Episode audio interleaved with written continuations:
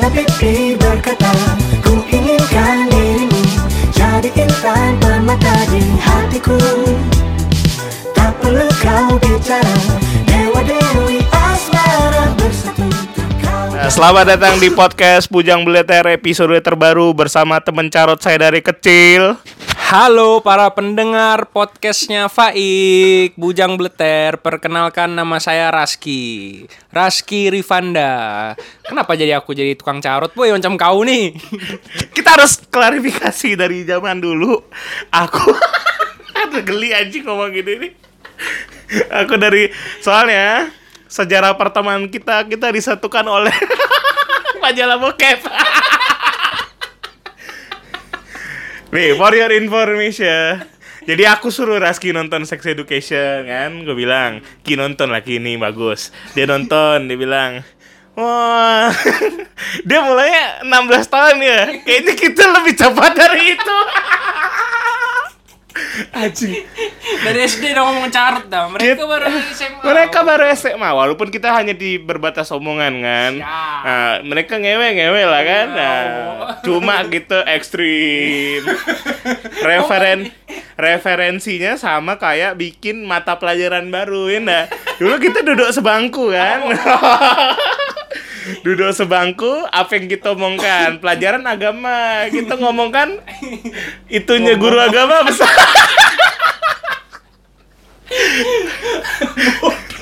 Iya dah, koikan anjing. Sambon anjing. Koikan dah, namanya Pak itu kan. Nah, kau perhatikan dah, si Raskis anjing ini nih. Dia bilang sama aku, kau lihat nak. Celana bapak itu kau depan perempuan. Allahu Akbar. Tiba-tiba basah. Padahal dia baca Quran. Astagfirullah. Aduh sakit. Aduh. Kita harus clarify. Kita udah sunat belum sih kelas 4? Aku sih udah kayaknya. Kau udah kan? Aku kelas 5. Kayaknya kelas 5 ya. Kita udah sunat. Kayaknya kita nih terlalu cepat mature aja. Betul. Kelas 4, kelas 5 ketika sunat tuh badan langsung besar. Suara langsung pecah. Fantasi juga makin liar ya. Kita langsung bahas yang sederhana itu lah. Pertama nonton bokep kapan? Pertama nonton bokep itu waktu SD. Jadi masih ingat punya kawan tuh. Dulu kan lagi seru-serunya itu main GTA Grand Theft Auto Vice City. Nah, yang namanya kode-kode gitu tuh dengan GTA San Andreas juga gitu kan. Nah, zaman awal Vice City dulu baru San Andreas. Vice City tuh Miami berarti. Nah, jadi dulu tuh zaman-zamannya awal-awal internet. Ya, kan kita masih buta. 45 lo tuh. Nah, masih buta lah tuh kan nama internet. Baru ngerti internet, tahu main-main game ya. Nah, pernah suatu kapan waktu itu tuh, lupa gak kami, lagi ngomongin inilah segala-gala ngasih tahu kode gitu kan. Nah, ada budak satu nih kawan kecil. Dia ngomong, buka aja nih kode-kodenya nih banyak di sini gitu kan. Oh, dia ngomong nyamuk.com, lalatx.com. Kami pikir kami budak kecil kan, mana kami ngerti. Oh, website gitu. Website buat cheat katanya, buat kode-kode gitulah. Balik rumah bukalah barang tuh. Aku tahu orang ini sama. Aku nih lewat aku. Itulah tuh pertama kali terpapar dengan yang nama bokep tuh. Sampai beberapa saat kemudian habis itu kan ada bekawan lagi zaman-zamannya N-Gage ke N-Gage Kidi. Ya, tapi yang ini dia N-Gage-nya biasa aja. N-Gage yang gede yang awal sebelum Kidi. Dia punya barang nama Tarzan XXX atau Tarzan Engine. Nama berubah-ubah lah. Iya benar. Dia bawa kita ke kamar mandi cuman buat nengokan itu aja. Woi, tengok. Apa? Sekali tengok kan ni tulisan Tarzan Engine, Tarzan XXX. Apa ni? Itu kan sekali tengok nonton berempat. Bapak dia. Biasanya kan kalau sekolah ejen sebut nama sekolah kita. Sekolah kita terlalu islami buat kayak gini. Sekolah kita pasti WC-nya di pojok. Betul. Nggak ada orang lalu-lalang. Jadi tempat secure buat kelahi, tempat secure buat nonton bokep. Bodoh. Nah, jadi podcast ini tujuannya nih guys kan harus ini biar enggak alur ini ya. Kita mau sex education. Anjing, siapa sih kita nih Dokter Boyke apa? Cuma kebetulan Bapak Raski sudah menikah ya kan. Walaupun secara status dia bujangan di sini. Dia tidur tempat aku kan, ya Allah sih aneh. Jadi gini, kita materi sex education bagi kita sih penting ndak penting tuh kadang-kadang orang kalau nilai kita belajar seks tuh satu tuh negatif. Ya, yeah, Raski lah tercap negatif selama berapa puluh tahun nih. Saking pintarnya kan. Padahal tuh kita sama kayak yang programmer, cuma dia ngulik programming, kita ngulik seks ya. Betul. Kenapa hal seperti itu? Meskipun prakteknya sih enggak. Ya, bohong. Kenapa kita dibilang cabul? Padahal kita tuh pengen belajar, enggak? Karena tahu. Iya, karena tahu enggak? Secara ilmu tuh itu tuh bener ya enggak? Ada ilmunya, ada pakamnya. Cuma kenapa Indonesia enggak berani masuk ini tuh? Mungkin aku sih bilang itu norma satu, kemudian ya tabu. Ngomongin seks, ngomongin gaji, agama, pandangan politik itu kadang-kadang tabu. Betul. Cuma kan harus didobrak nih kan. Rasa ingin tahu tuh lebih besar kan. Oh. Kita harus cari tahu dulu sebelum nonton. Era. Jangan sampai kita pulang sekolah tidur siang sama yang lain tuh jadi apa? Karena kan itu. Jadi dulu sama Raski nih si anjing nih. Nah kita dulu kita sampai kau dibilang leso tuh gara-gara apa? Aku lupa men. Apa pula jadi leso nih? Nah leso tuh karena trademark mesum kau itu. Jadi Raski nih orang yang punya nama ini apa? Ibarat kau street baller. Panggilan nih. AKA. Inisial name-nya tuh ibarat kau penjahat kan Umar Pati. Oh penjahat kan punya nama tuh apa-apa. Raski nih ini Raski. Raski itu namanya Leso. Aku kayaknya ngasih nama tuh. Oh Leso. Sound sketchy dari dulu tuh. Aku pun penasaran nih kenapa aku bisa kasih nama kok Leso. Sama aku pun sebenarnya enggak terlalu ya. Gimana ceritanya bisa tiba-tiba jadi Leso, tapi ujungnya tuh Leso tuh ibaratnya ada berbau-bau tentang seks juga, tapi sebenarnya bukan seks sih lebih tepatnya, lebih kayak ke itu menjadi kata ganti untuk hal-hal yang pertama bo kayak gitu, kedua untuk maki. Jadi daripada kau ngomong sangsot kau nih, daripada kau ngentut kau nih, aku ngomong leso kau nih, itu udah bisa udah kayak as versatile as fuck gitu. Kau bisa mengganti fuck dengan leso. Aku tahu kenapa. Kayaknya kita ada masa waktu itu kita sering ngomong jorok nih, hampir sekarang sih ngomong jorok.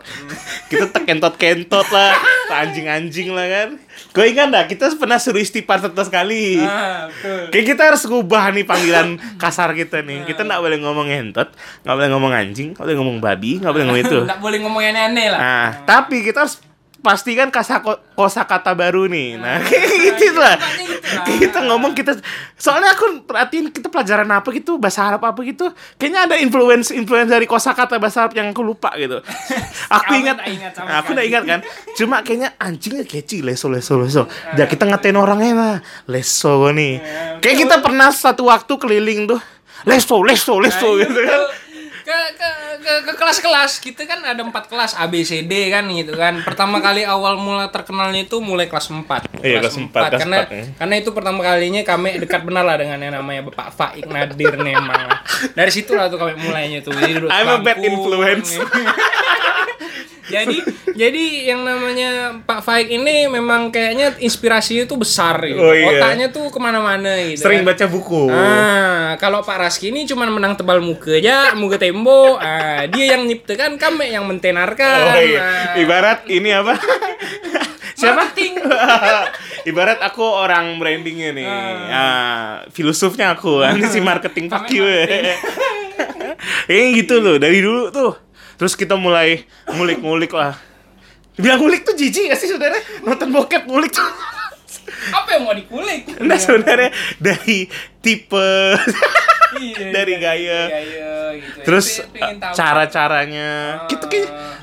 Aku sih jujur ya, taunya dari gitu tuh memang research sih. Karena aku sama Raski tuh dianugerahi privilege rumah kosong sih. Rumah kosong dan internet sebelum internet terkenal ya enggak? Kita tuh ibu-ibu kita ya saking sibuknya tuh tidak peduli dengan rumah. Kadang-kadang rumah kita sering kosong. Aku sering main ke rumah Raski pun sebalik rumah aku. Tahu lah kan. Jadi, anak kelas 4, 5, 6 tuh baru sunat nih kan, pengen tahu. Buka-buka lah internet segala macam. Ya bermulai dari kode-kode GTA itulah sampai akhirnya bisa tahu sendiri. I know. GTA pun ada yang cheatnya buat ngewe di dalam mobil. Iya dah. Iya. Ada sih. Bodoh tuh. Nah, kita harus back to konteks lagi, sex education. Nah, kayaknya tuh bentuknya dulu sih aku enggak tahu itu sex education, cuma rasa pengen tahu aja. Dan aku enggak pernah bilang sama siapa-siapa selain dia nih. Karena kalau aku bilang sama mak bapak aku habis aku dibantai. Bilang sama guru tak mungkin kan? Nah, sekarang nih 2019 anjing udah lama ya. Nih kita udah lama sekali nggak sekolah, bahkan kuliah tuh udah cukup lama lah. Kalau mau recall tuh banyak lupanya lah. Nih kayaknya Pak Leso udah mau punya anak kan. Kalau dia punya anak lah. Aku sih ragu bentuk anak Raski kayak gimana. Aduh bangsat, untung bininya baik. Anjay. Mungkin dibalikkanlah ke. Nggak deh, nih. Kok khawatir nggak sih kok punya anak? Anak kok tuh kenal seks tuh dari model kayak kita kayak gini nih. Yeah. Which is aku bisa bilang aku punya rem kontrol yang bagus. Betul. But I don't know kalau di masa sekarang internet nih exposure-nya nggak se-exposure zaman kita lah. Kita tuh privilege karena ya kebetulan keluarga dan ini punya fasilitas dan segala macam karena itu. Nah ini kan semakin zaman makin maju, privilege tuh makin hilang lah. Batasan-batasan ketika harus pakai komputer, harus itu. Sekarang pun everything with your smartphone can.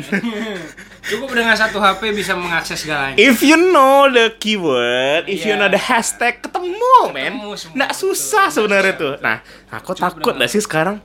Nah, kau siap nggak menerima pertanyaan misalnya? Ya dari anakku lah. Ketika anakku habis sunat, apa ini apa? Kan sejatinya kan sex education tuh pendidikan tentang alat kelamin. Betul. Bukan berhubungan seks kan. Betul. Yang selama ini kita salah tuh berhubungan seks sih. Karena kita nggak tahu tuh fungsi vagina, fungsi ini ketika ini kan kemungkinan apalagi kalau punya anak ya perempuan lagi kan. Ya kau ingat lah dosa-dosa masa lalu tuh kayak gimana.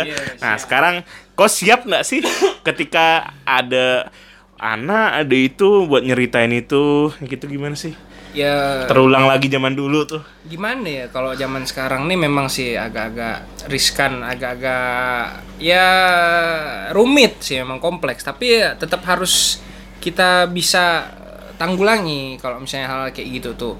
Kalau misalnya nanti anak kami besar dia nanya-nanya kayak gitu ya mau enggak mau kita harus menjelaskan dengan benar tanpa menyalahi, tanpa berbohong, tanpa memutarbalikkan fakta. Karena ya dari dulu kita nih orang tua kita lah zaman dulu ya waktu kecil tuh karena hal-hal kayak gini ini tabu dan tidak layak untuk diomongkan ya berdalih jarang diomongkan. Jadi kita akhirnya tahu sendiri, sekalinya kita tahu sendiri pun nanti malah menyimpang ndak gimana. Untung ya kita ndak menyimpang. Untungnya ada aku referensi betul. Bagus siap. Ada Bapak Faik nih sebagai rem tangan kami.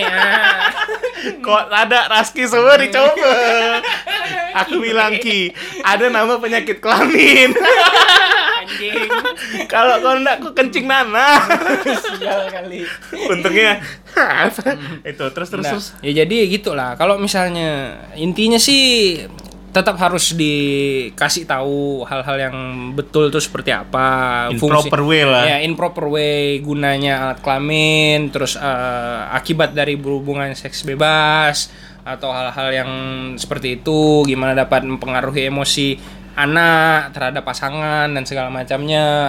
Intinya sih kalau dari kami sebagai calon orang tua, ndak akan mau membatasi anak sebagaimana yang terlalu terbatas. Ya, kita sih akan tetap memperbolehkan anak untuk mengeksplor, tapi tidak terlalu jauh di saat masih dalam koridor yang benar. Nah, itu boleh-boleh aja gitu. How to control that?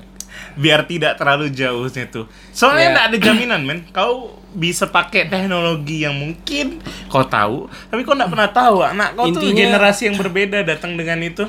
Kalau dari pengalaman hidup kami sendiri sih, intinya tuh keterbukaan antara anak dan orang tua itu harus dipertahankan. Komunikasi yang baik antara anak dengan orang tua tuh harus dipertahankan. Jangan sampai anak tanya A, kau jawab B pula, atau anak tanya A, kau jawab Z, C, D, E, F, G yang enggak jelas, yang anak makin konteks. Bingung.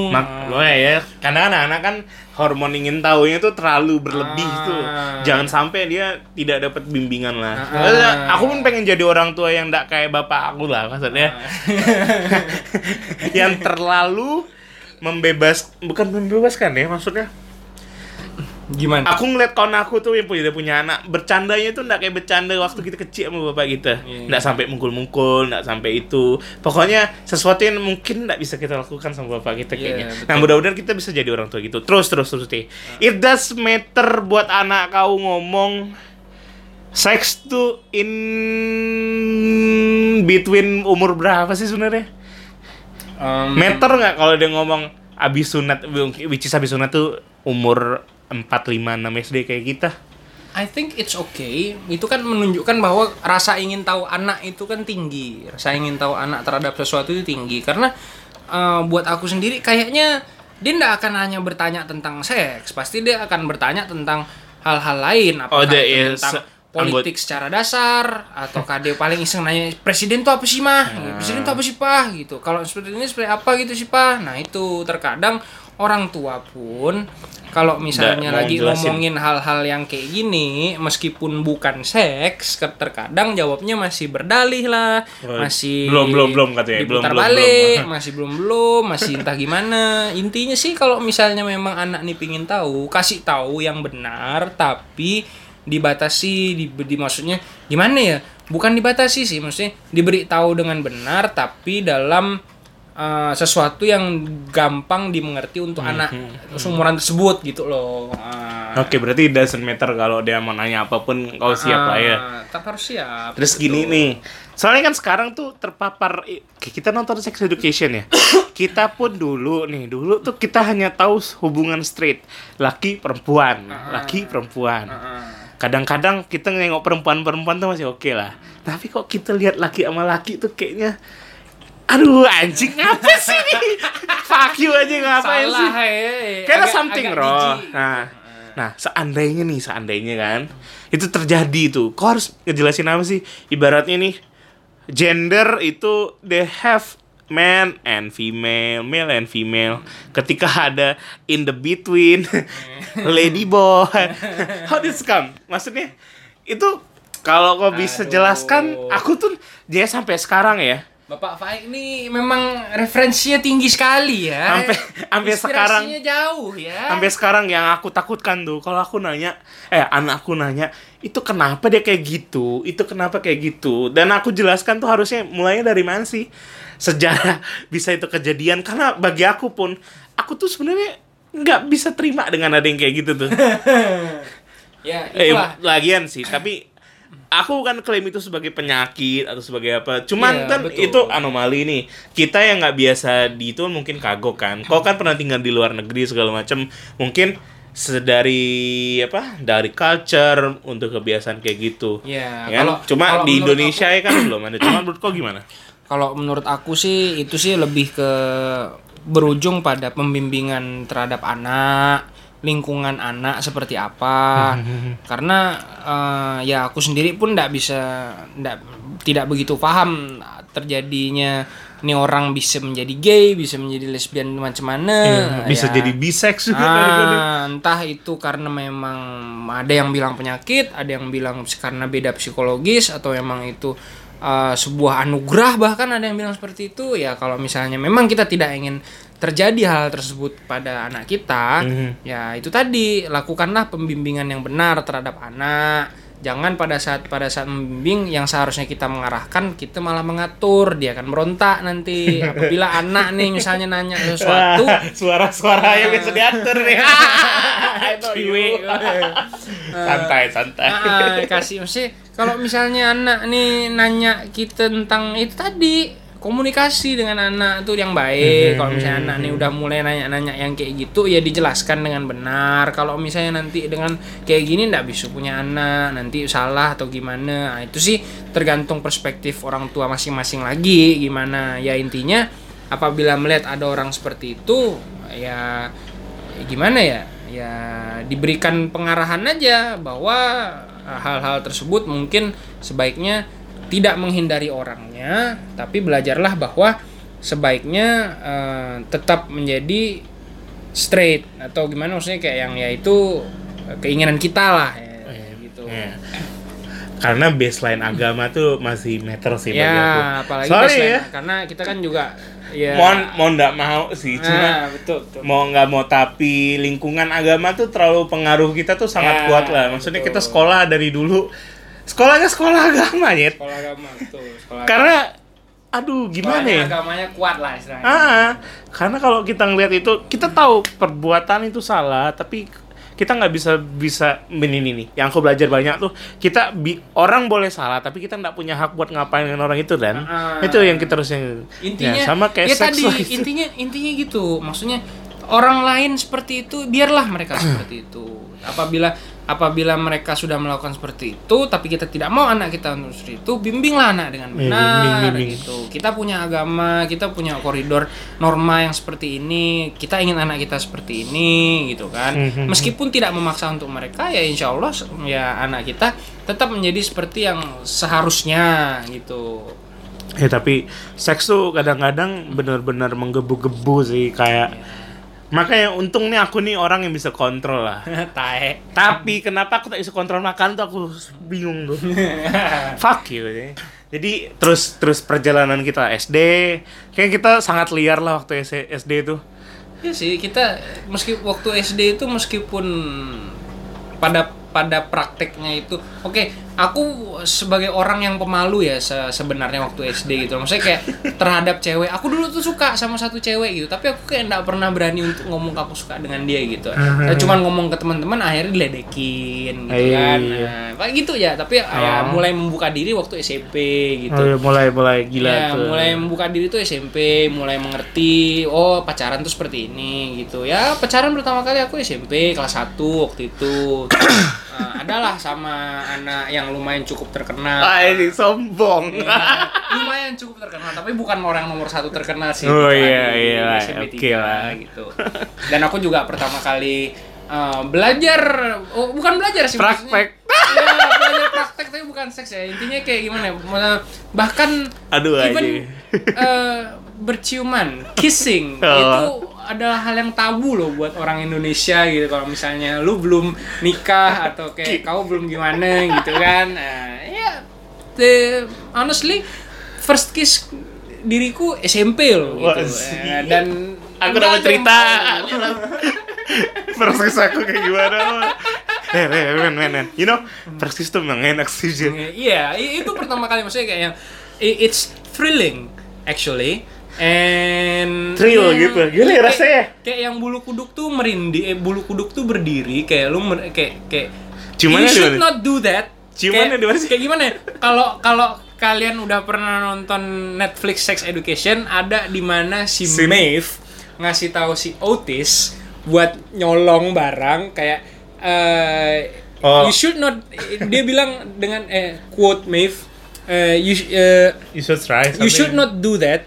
But you feel happy when you do that. Gitu loh. You should try this lah. Yeah, you should try this even though it's not appropriate. But you can feel. Yeah, enak ini berarti coy. I can feel my face on Lintiu. Itu tuh, itu lagu The Weeknd tuh bener tuh. I can feel my face when I'm with you. Itu memang sadis sih lagu itu. Iya betul. Nah, terus that was her first kiss a long time ago. Kalau dibilang sekarang tuh inappropriate kiss tuh yang kayak gimana sih sebenarnya? Buat aku how to kiss more impolitely or politely. Intinya sesuatu yang berbau kontak fisik. Harus izin nggak? Harus izin nggak tuh? Itu bukan perkara izin, bro. Kalau gitu. Kesempatan. Justru kalau misalnya kita nih minta izin, it's weird. Itu aneh. Itu kayak yang you should not do that gitu kayak. May I kiss you? Anjing enggak ngapain. Cuma-cuma anjing. Itu bodoh gitu ya. Jadi itu kayak yang makanya inilah maksudnya kayak yang sex education itu perlu, maksudnya even though itu bukan sebenarnya tidak melulu sex education tapi relationship education. Hey. You should know di mana kamu harus memulai kontak fisik, di mana kamu tidak akan pernah melakukan kontak fisik. Kayak kamu harus tahu itulah ada ini yang dinamakan dengan semua orang ngomong tuh consent. Kayak saling mau satu sama lain. Jadi kayak misalnya ada afirmatif. Not even a kiss, hanya kayak touch. Iya, kayak love language. Kayak gini dah nih, waktu SMP pernah orang tuh nanya-nanya tuh kayak gini. Kau pacaran sama ini kan? Iya, ngapain emangnya? Kau udah pernah pegang tangan dia belum? Dai! Men, pegangan tangan gak keluar apa-apa kan? Allah. You know, pegangan tangan pas SD tuh anjing gemeteran, bos. Anyway, pada saat SD aku gak pernah pegangan tangan. Not even, maksudnya, jangankan pegangan tangan, dude. Aku aja gak pernah loh ngomong kayak, aku suka sama kau gitu. No, I never done that. Iya, Raski tuh sebelum ketemu aku tuh pemalu gitu. Malu, Raski. Ini, branding konsultan gue sangat baik nih ke Raski. Sekarang kelakuannya kalau Melbourne kemarin anjing gitu. Ya, jadi kayak yang consent tuh perlu istilahnya, dan itu tuh belajar seiring berjalannya waktu, dan intinya adalah dirimu nggak perlu pinter untuk mempelajari relationship gitu loh. Okay. Karena kayak di saat kamu bisa respect terhadap orang, bisa menghormati orang, maka konsen itu akan kamu mengerti dengan sendirinya gitu. One more thing. Rejection is important or not? Yeah, that's another thing. Rejection. Ini gimana ya? Relationship advice juga sih ujungnya. Rejection itu hal yang normal. Sangat normal buat aku ya. It's so-so gitu loh. Kenapa rejection itu normal? Intinya gini, dude. Kalau pernah baca buku statistik, perbandingan laki-laki dan wanita itu kan kayak 1:5, atau bahkan sekarang bisa aja 1:10, atau bahkan 1:20. Yeah, more likely. Yeah. Jadi kayak yang, dude, come on. Kalau misalnya orang bilang banyak ikan di laut, buatku itu benar. Okay. Kita laki-laki dan kita kayak yang akan selalu mencari. Jadi kayak yang lu ditolak, kayak kok lu sih? Kan aku orang Pontianak. Biasa. Sorry. Gini nih udah kemana-mana dah, maksudnya kayak kami sekolah di Pontianak, kecil di Pontianak sampai SMP. Keluar 2009 kami pindah ke Jakarta. 3 tahun Jakarta ke Jogja. Habis dari Jogja alhamdulillah dapat kesempatan buat kuliah di Australia sebentar. Habis itu balik lagi kerja di Jakarta. Untung enggak kami ketemu Faik nih. Masih bisa kami ngomong bahasa Pontianak. Kalau tak ada pening lah kalau aku tak bisa bahasa Pontianak. Lanjut rejection. Anyway, rejection itu buat aku sendiri sih itu hal yang normal dan itu sangat penting. Why? Itu melatih dirimu untuk menerima kenyataan dan melatih dirimu untuk tidak expecting something terlalu tinggi. Expect too much tuh kadang-kadang expect too much itu wow, dude, come on. Itu tuh kayak yang sesuatu yang enggak penting gitu loh, kayak kalian tuh expect too much. Iya. Buatku tuh expecting too much itu enggak penting. Karena kenapa? Di saat kamu pingin mendekati seseorang tapi dirimu expecting too much, sampai mikir yang enggak kuat, dirimu akan salah langkah. Dude, come on, just calm down, have fun. Kalau misalnya kamu suka sama cewek, ya udah ajak kenalan aja. Hai, namaku ini, namamu siapa? Kenalan biasa aja, santai. Jangan expect bahwa dia akan jadi pacar kamu. No, don't do that gitu loh. Jadi kayak yang pada saat kamu kena rejection oleh dia, then that's fine. Gue juga tidak ada intensi yang aneh-aneh kok dengan dia. Dia enggak suka dengan gua, dengan dia, dengan aku, cari cewek lain gitu. Sudah. Jadi itu intinya tuh, kalau kamu bisa menerima rejection dan kamu tidak expecting too much pada saat first encounter, pertemuan pertama, pasti deh gampang banget kalau misalnya cuman pengen kenalan, pengen deket sama cewek. Dan untuk lebih lanjut kan. Nah. Gitu. Karena kalau orang expecting too much pasti salah langkah. Kelihatan. Udah kelihatan salah langkah, akhirnya enggak jadi asik gitu. Jatuhnya jadi biasa saja, semua kalah sama waktu, enggak? Ilfil bosku. Iya. Sekali oke, dua kali, tiga kali, itulah. Kayaknya nggak ada yang keempat deh men.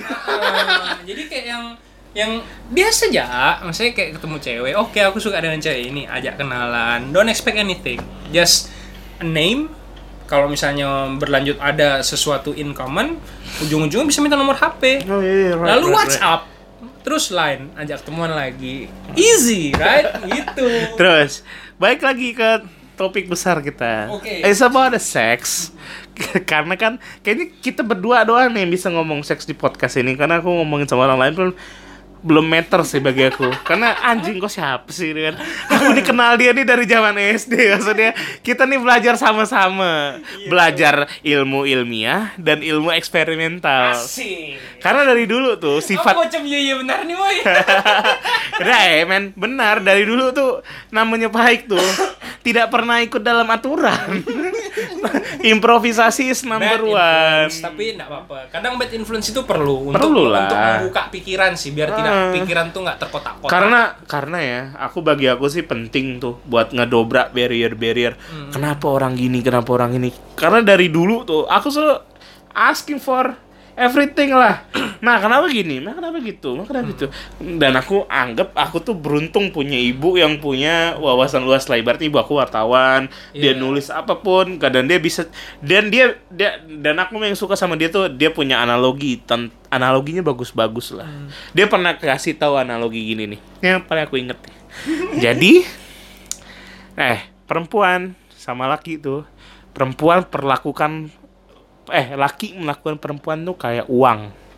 Ya. Biasakan kayak gini. Uang akan nilainya sama terus. 50.000 akan sebulan kemudian akan jadi 50.000 lagi. Betul. Kan? Kecuali dia inflasi segala macam. Tapi basically ibu aku cuma bilang 50.000 tuh akan jadi 50.000. 20.000 akan jadi 20.000. Enggak pernah berubah. Jadi kalau ketemu 50.000 di jalan, kau jangan tanya 50.000 ini punya siapa. Enak. Tanya 50.000 ini bisa aku ambil apa enggak. Cuma itu ibu aku bilang. Sampai sekarang tuh aku gak pernah ngerti ibu aku tuh maksudnya apa gitu. Dan tau gak, you know what, aku baru ngerti apa setelah kejadian beberapa hari ini. Dan ibu aku tuh paling penting dia bilang kayak gini. Kita tuh gak boleh tanya masa lalu orang tuh kayak gimana. Karena bagi orang itu akan sama. Kau jangan nih 50.000 tuh setel 50.000. Walaupun dia di kantong si Raski, walaupun dia di kantongnya Mamang Indomie, walaupun itu dia pasti pindah-pindah dong. Betul. Tapi you don't ask too much about dia pindah kemana. Ketika dia bersama kau, you just skip that. Kalau mau disimpan, kalau mau dibuang silakan dibuang. Dan kau jangan pernah nanya-nanya kayak gitu. Nah, ya, bagi kau dan saudara-saudara, itulah mengapa saya sangat beruntung bisa mendapatkan istri yang seperti itu. Dia enggak banyak tanya. Alah, istrinya Raski. Pasti dia dengar. Terima kasih buat istriku tercinta. Sayang deh dengan Anda. Kangen aku dengan Anda. Sian Raski, lahir batin kangen dewa ya. Ya Allah, nanti dipublish lah podcast ini, aku suruh dengar dia.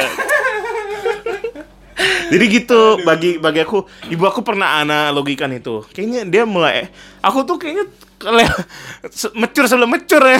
Iya, betul. Jadi sering di kompleksitasnya tuh mulai dari situ tuh. Terus ibu aku pernah cerita apa lagi ya? Masalah uang, masalah dia analogikan perempuan dengan uang kan itu. Oh iya, aku mau nanya ini. Kok pernah gak sih punya pasangan? Ini bukan sekarang sih. A long time ago punya pasangan yang ketika suka ngungkit-ngungkit kau sama siapa sih? Dulu ngapain sama ini? Too much ask but the present past itu. Ada dong. Oke. Gimana ya? Sebenarnya kalau aku sendiri sudah lumayan banyak berkecimpung, bukan berkecimpung, maksudnya kayak tukang apa? Maksudnya sudah banyak berinteraksi dengan berbagai macam manusia. Nah, salah satunya yang kayak gini nih, pernah pacaran sama orang yang suka nanya-nanya masa lalu dan segala macamnya. I don't mind, intinya ya itu tadi. Aku belum kerja, aku masih kuliah atau SMA bahkan, aku nggak ingat juga sih. Ya, intinya so itu no expectations, no serious shits. Jadi kayak yang pada saat dia nanya dan segala macamnya ya aku jawab aja dengan jujur-jujurnya. Kalau misalnya dia nggak suka, dia nggak ya udah. Dia mau mutusin aku, mau silahkan. Kayak cewek cuman dia aja. Kan gitu ujung-ujungnya kan. Yes, kalau misalnya udah kerja baru cari tuh yang bener. Intinya tuh nyari pacar itu berbeda sekali dengan nyari istri. Sangat-sangat berbeda, 180 derajat. Bukan 360 ya, balik lagi dong. 360. Iya. Terus. Ya, jadi kalau menurut aku yang namanya polite gak tuh nanya-nanya kayak gitu.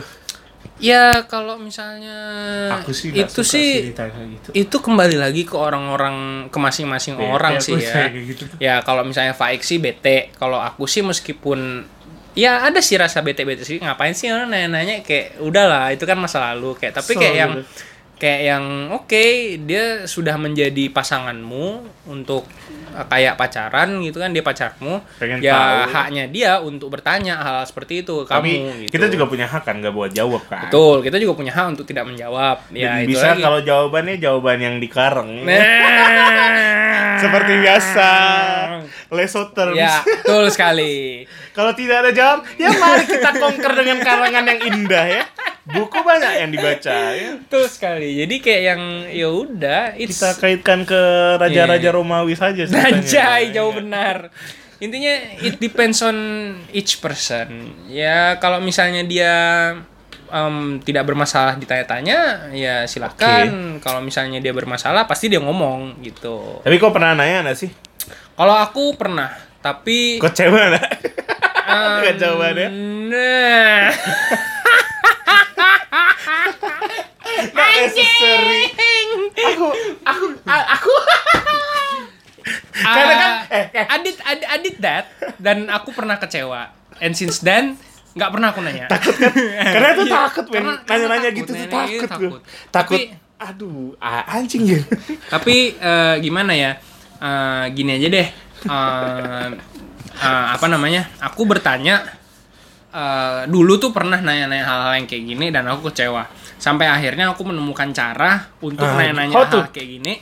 Nanyanya itu adalah cari hal-hal positif yang dilakukan mantan-mantannya dia sehingga bisa kamu lakukan juga gitu loh. Kayak misalnya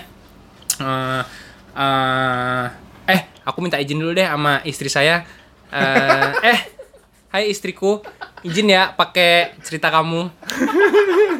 Anyway, kayak misalnya aku nanya ke dia, aku nanya mantannya dia tuh apa sih yang membuat dia tuh seneng sama mantannya dia yang lama gitu. Jangan pula kau tanya, kau udah ngapa aja dengan mantan kau? Kau nih udah ngapa aja dengan mantan kau? Kau udah ngewek gak dengan mantan kau? Kau udah gimana gak dengan mantan kau? Kau udah bercium gak dengan mantan kau gitu? I mean, it's too much stretch. It's too much and it's just something stupid to ask.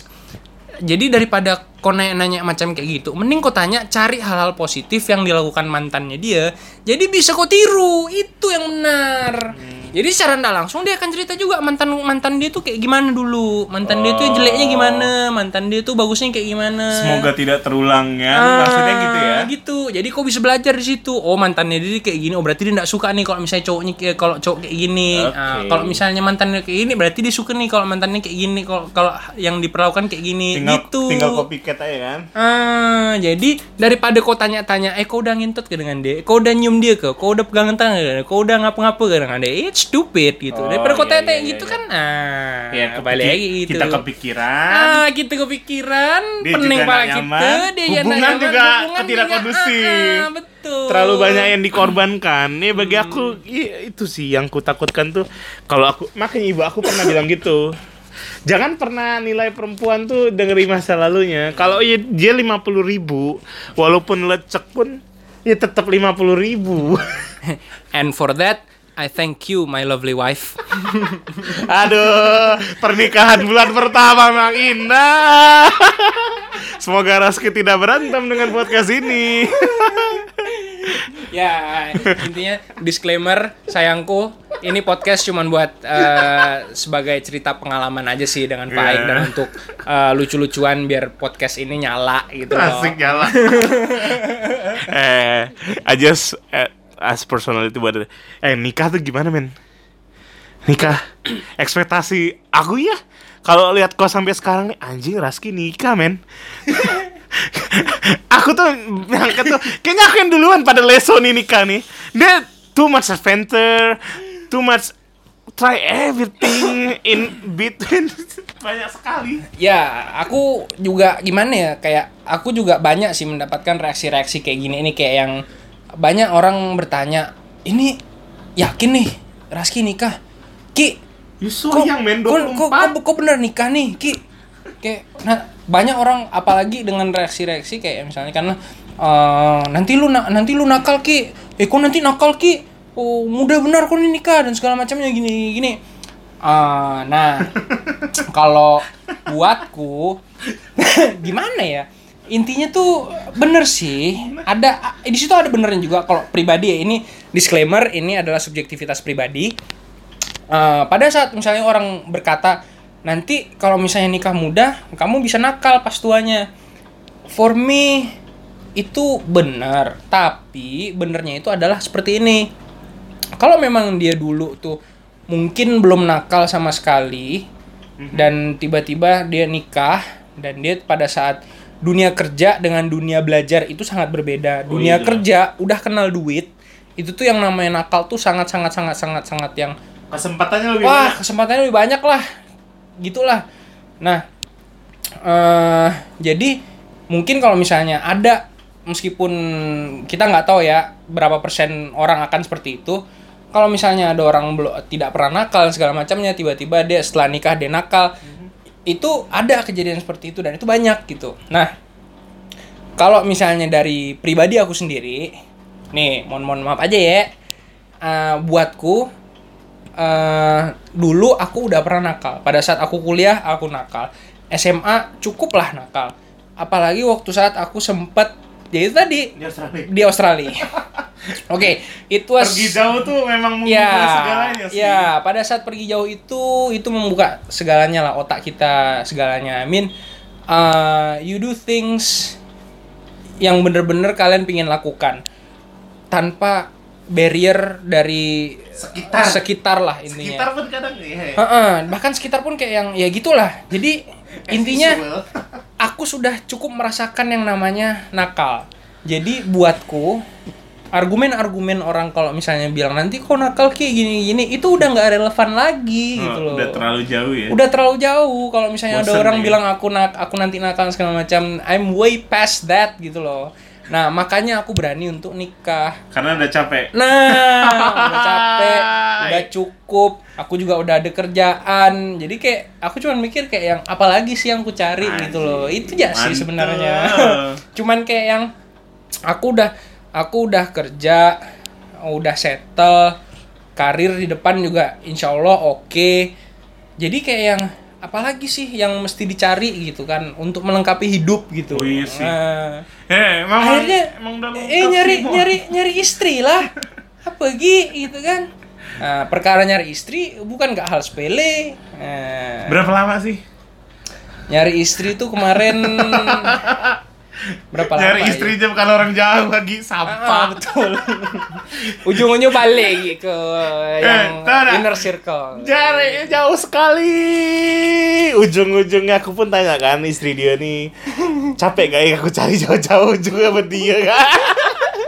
Memang sih kita tuh kadang dibutakan nafsu men. Iya enggak? Kita mau nyoba ini, mau nyoba itu, ujung-ujungnya pun balik ke dia-dia lagi. Makanya kita bingung enggak sih sebenarnya? Jadi istriku ini adalah sahabatku sejak SD. Enggak bisa dibilang sahabat sejak SD sih, karena bahkan SD pun kita sering berantem. Intinya dia tuh teman SD aku. Tapi dulu waktu SD, kita bukan teman, kita musuh. Sering berantem. Aku pokoknya sering ngerjekan udah itulah tuh. Dia marah-marah segala macam dan macam-macam lah gitu kan.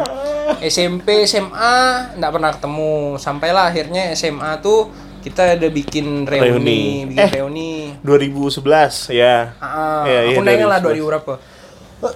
Kok dari Jakarta waktu itu. Aku masih di Pontianak. Jadi kita bikin reuni, ketemu lagi nih dengan anak ini. Nah itu posisinya aku udah pacaran, aku masih pacaran dengan orang lain, dia pacaran nggak dengan orang lain, masih kawan. Nah jadi kayak yang dari situ kan ketemu lagi gitu kan, oke lah, hai. Okay. Nah abis itu saya reuni nggak pernah ketemu lagi kan, nyampe lah akhirnya kuliah. Pas benar waktu itu tuh aku mau bikin visa ke Australia, ke Jakarta, lagi di Jakarta, zamannya main PES, masih ingat aku tuh, zamannya main PES. Aku ngepet lah, masukkan tag lagi di Jakarta. Location. Lagi di Kedubes. Tiba-tiba komen lah ibu ini nih. Kok gak ngaperas di sini gitu. Oh, kami bikin visa dari situ. Ketemu lah kita ngobrol biasa. Posisi sama, aku punya pacar, dia punya pacar gak. Nah, dari situ sampai akhirnya sebelum kami nikah dengan dia nih, sohib. Dia sering cerita. Kami sering cerita gak ke dia. Dia punya masalah dengan cowok, cerita kami. Kami punya masalah dengan cewek. Enggak sih, kami enggak punya masalah dengan cewek. Kami lebih ke kayak yang pindah-pindah cewek mana-mana.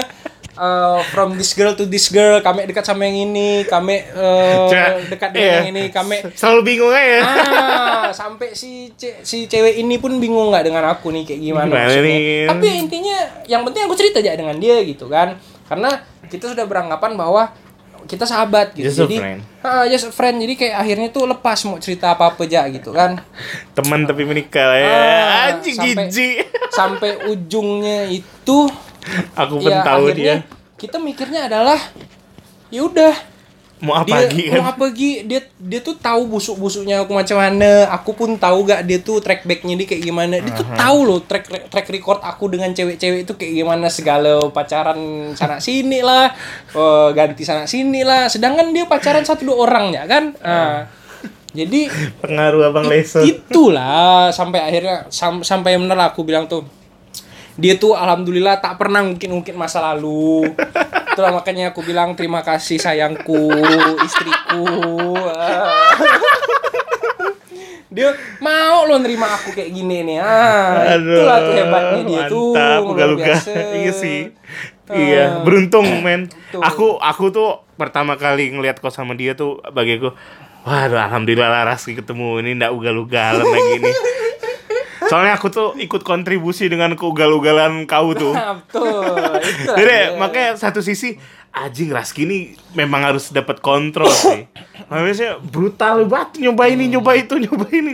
Nah iya, dan salah satu lagi alasan aku nikah tuh adalah lini pekerjaan aku boleh dibilang banyak godaan. Nah, pada saat aku sudah ingin selesai dari hal-hal seperti itu, nah, kami putuskan lah buat nikah biar kami ada koridor, biar kami itu ada yang mengingatkan terus. Kalau misalnya aku udah mulai menyimpang diingatkan, Ras, jangan gini, Ras, hati-hati segala macam. Iya, butuh tuh yang kayak gitu tuh. Itu yang kami cari yang aku nggak punya tuh. Nah, sekarang tuh saya susah nyari yang kayak gitu tuh. Karena aku bedanya sama kau tuh kadang-kadang tuh aku suka, karena orang aku tipikalnya emosional ya.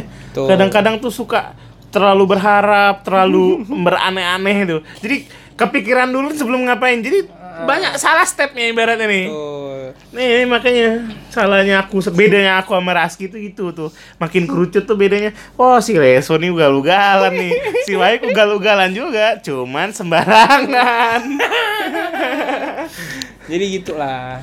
Terus apa lagi ya? Aku mau nanya kok nikah umur kok kita beda setahun men, nikah muda banget anjir Raski. Aku pun tahu pertama dari bapak aku, udah ketemu di undangan gitu, udah foto. Ini kayaknya ada yang beda nih, ini. There is something different nih, ini nggak mungkin cuma doi nemenin doi nih kan. Apalagi si perempuan nih keluarga Jawa aku nih kan. Nah bapak aku bilang, untung aku sih ndak aku lanjutkan tuh. Karena Raski udah nyiapin 1000 jawaban tuh. Dia mau buah sama aku tuh tak bisa tuh. Kok dapat kau Leso bilang. Kau nak buta karena pagi depan mata dah. Bapak aku yang bilang. Terus mau nanya ini. Apa ya? Oh, Sex Education lagi lah kita nonton kayak tadi tuh. Itu tontonan yang mengingatkan kita zaman dulu lah, jadi sekolah belajar ini belajar itu. Cuman bedanya di sana lebih plural aja dan kita belum seplural itu sih. Ada gay, ada ini nyebarin foto telanjang. Si Ruby foto telanjang. Foto Meki-nya kan. Terus si Adam ternyata dia gay. Si Adam ternyata gay. Tuh, itu gitu ya. Ya itu lebih plural sih maksudnya. Yeah. Banyak hal-hal yang bisa dipetik lah dari situ. Yeah, so, kita bisa tahu bahwa kehidupan tuh tidak hanya seperti ini gitu. Ya, enggak hanya hitam putih lah sekarang tuh. Dulu ketika tahun 2000-an itu kan masih hitam putih lah ibaratnya. Oh, ini positive track-nya ini satu-satu. Kalau satu ya 0-1. Sekarang ternyata banyak spektrumnya ya. Tuh. Dan aku pun aduh susah men, semakin umur tuh semakin kalau ngelihat yang kayak gini-gini tuh gemes tuh. Banyak terlalu banyak lah yang sudah terjadi gitu. Mau kecap pun udah terlalu capek mau kecap kan. Ada pekerjaan masih banyak sendiri. Itulah makanya nih. Terus apa ya mau nanya apa? How sex life sekarang tuh gimana men? Ya kalau udah nikah ya. Gini deh. Seks sebelum nikah. Do I have to talk about this? Nah, kita jangan ngomongin about experience. Itu terlalu janganlah kalau misalnya. Kita cuman opini-opini lah kan. Asumsi kita aja. Selama ini kita mikirin seks sebelum menikah tuh Gimana ya? Secara ini kita kaitkan yang paling shortcut sebenarnya, lah secara agama. Itu enggak boleh kan? Ya, cuman lagi ya gimana dong? Itu ya, kejadian men. Iya memang. Sama kita juga. Iya. Intinya itu tuh dipandang, maksudnya berbagai macam pandangan, berbagai macam kacamata sih kalau menurut aku.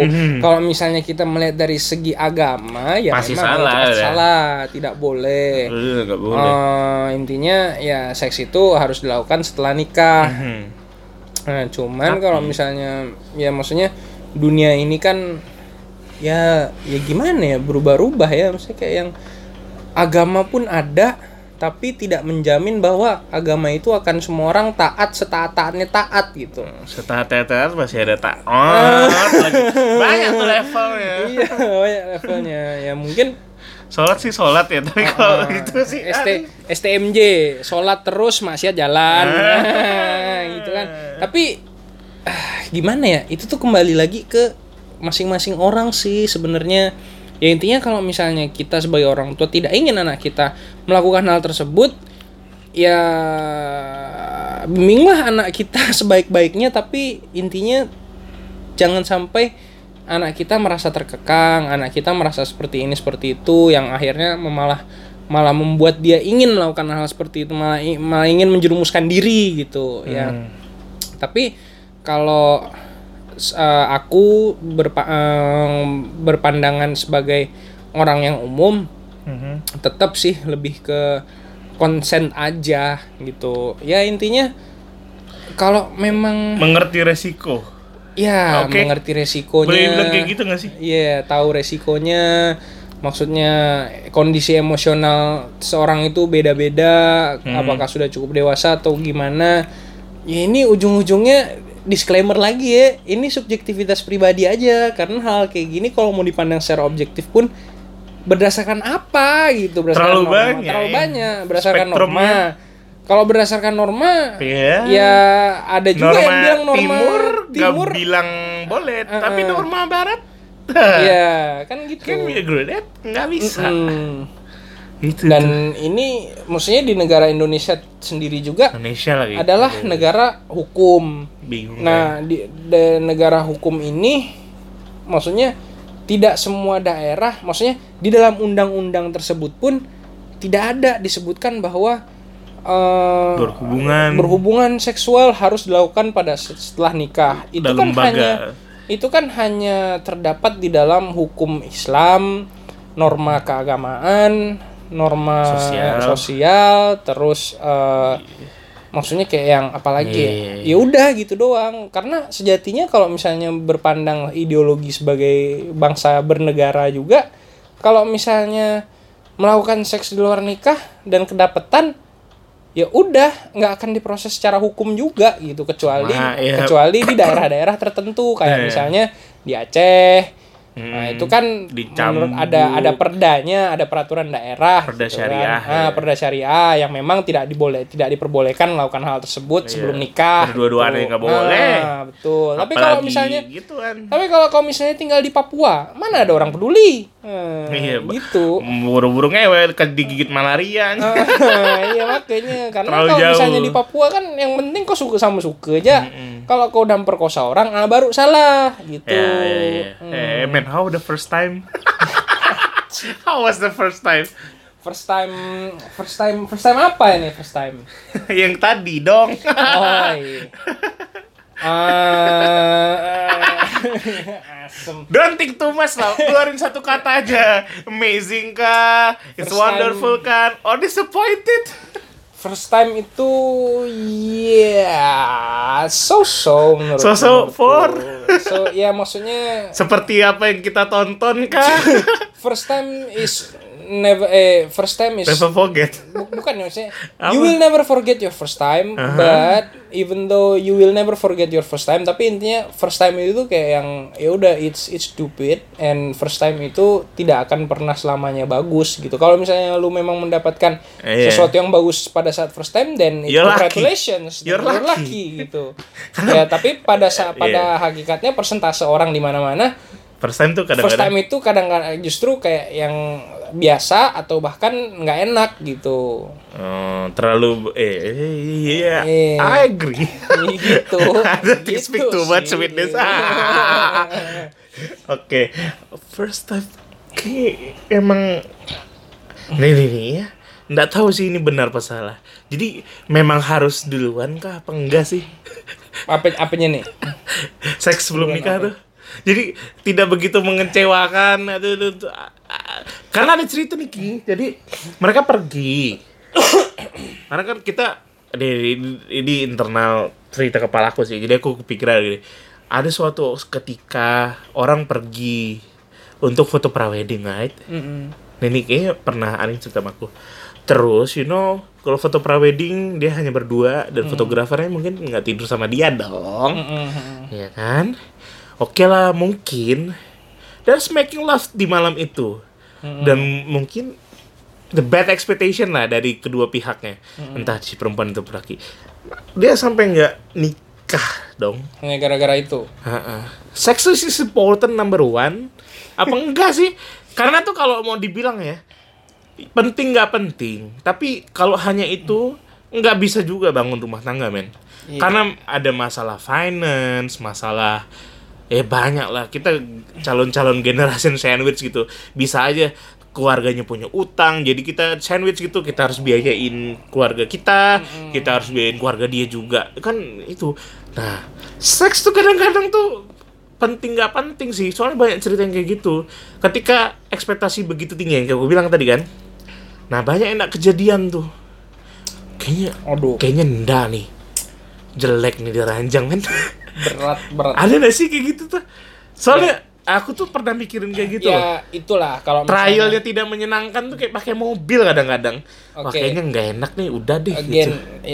Again, udah aku bilang disclaimer subjektivitas pribadi. Aku akan ngomong secara gamblang ya deh. Wanita itu bukan barang. Jadi kamu nggak bisa you try and then tinggalin gitu aja. No, wanita itu bukan barang. Mereka bukan mobil yang pada saat kamu coba terus nggak suka and then ditinggal. Enggak. Nah, itulah pentingnya yang namanya seks setelah nikah. Kamu terkunci di situ. Oh. Jadi kalau misalnya kamu udah nikah, terkunci dan stres tuh kadang-kadang. Nah, lanjutkan. Intinya ya itu dia. Kamu sudah nikah, kamu sudah terkunci dengan dia, dan kamu sudah mengucapkan kalimat-kalimat bahwa ya, berjanji hidup semati, kamu harus terima kekurangannya dia, kamu harus mengakomodir kelebihannya. Nah, itu kalau misalnya manusia itu tidak ada yang sempurna. Di saat kamu mungkin pada saat setelah nikah kamu kecewa dengan seksnya, ya mau nggak mau udah cari cara gimana agar kamu bisa menikmati berdua dengan pasangan kamu gitu. Nah, kembali lagi kalau misalnya kamu melakukan seks pranikah, di saat kamu nggak seneng dengan seksnya dan kamu tidak ada komitmen yang memang mengikat seperti menikah, terus kamu nggak suka dengan cewek itu dan kamu tinggalin cewek itu, kita nggak pernah tahu kondisi emosional si cewek ini seperti apa gitu. Kalau misalnya dia kayak Maeve di film Sex Education, you fuck her and then you just go fuck somebody else and she doesn't mind gitu loh. Tapi kalau misalnya kamu kayak yang ketemu orang kayak yang ya kalau di Sex Education sih nggak tahu sih siapa. Tapi intinya kayak misalnya ada orang cewek loyal, yang memang dia loyal, maksudnya orangnya baik. Dia sincere love lah. Iya, sincere gitu. Love gitu kan. Tiba-tiba dia mau melakukan hubungan seks dengan dirimu dan kamu nggak seneng dengan dia. Terus kamu tinggalin gitu aja hanya karena tidak jahat ada ya. Itu gitu. Itu kan jahat. Kalau misalnya dia emosionalnya tidak stabil, tiba-tiba dia bunuh diri. It's on you, boy. It's on you, bro. Kamu nggak bisa nyalahin dia hanya karena emosionalnya dia segini. Ya kamu kok yang bikin dia kayak gitu. Gitu. Itu kalau di sisi laki ya. Kalau di sisi perempuan yang kejadian yang mengalami mungkin kecewa, hypersex misalnya kan. Oh, nah, ya.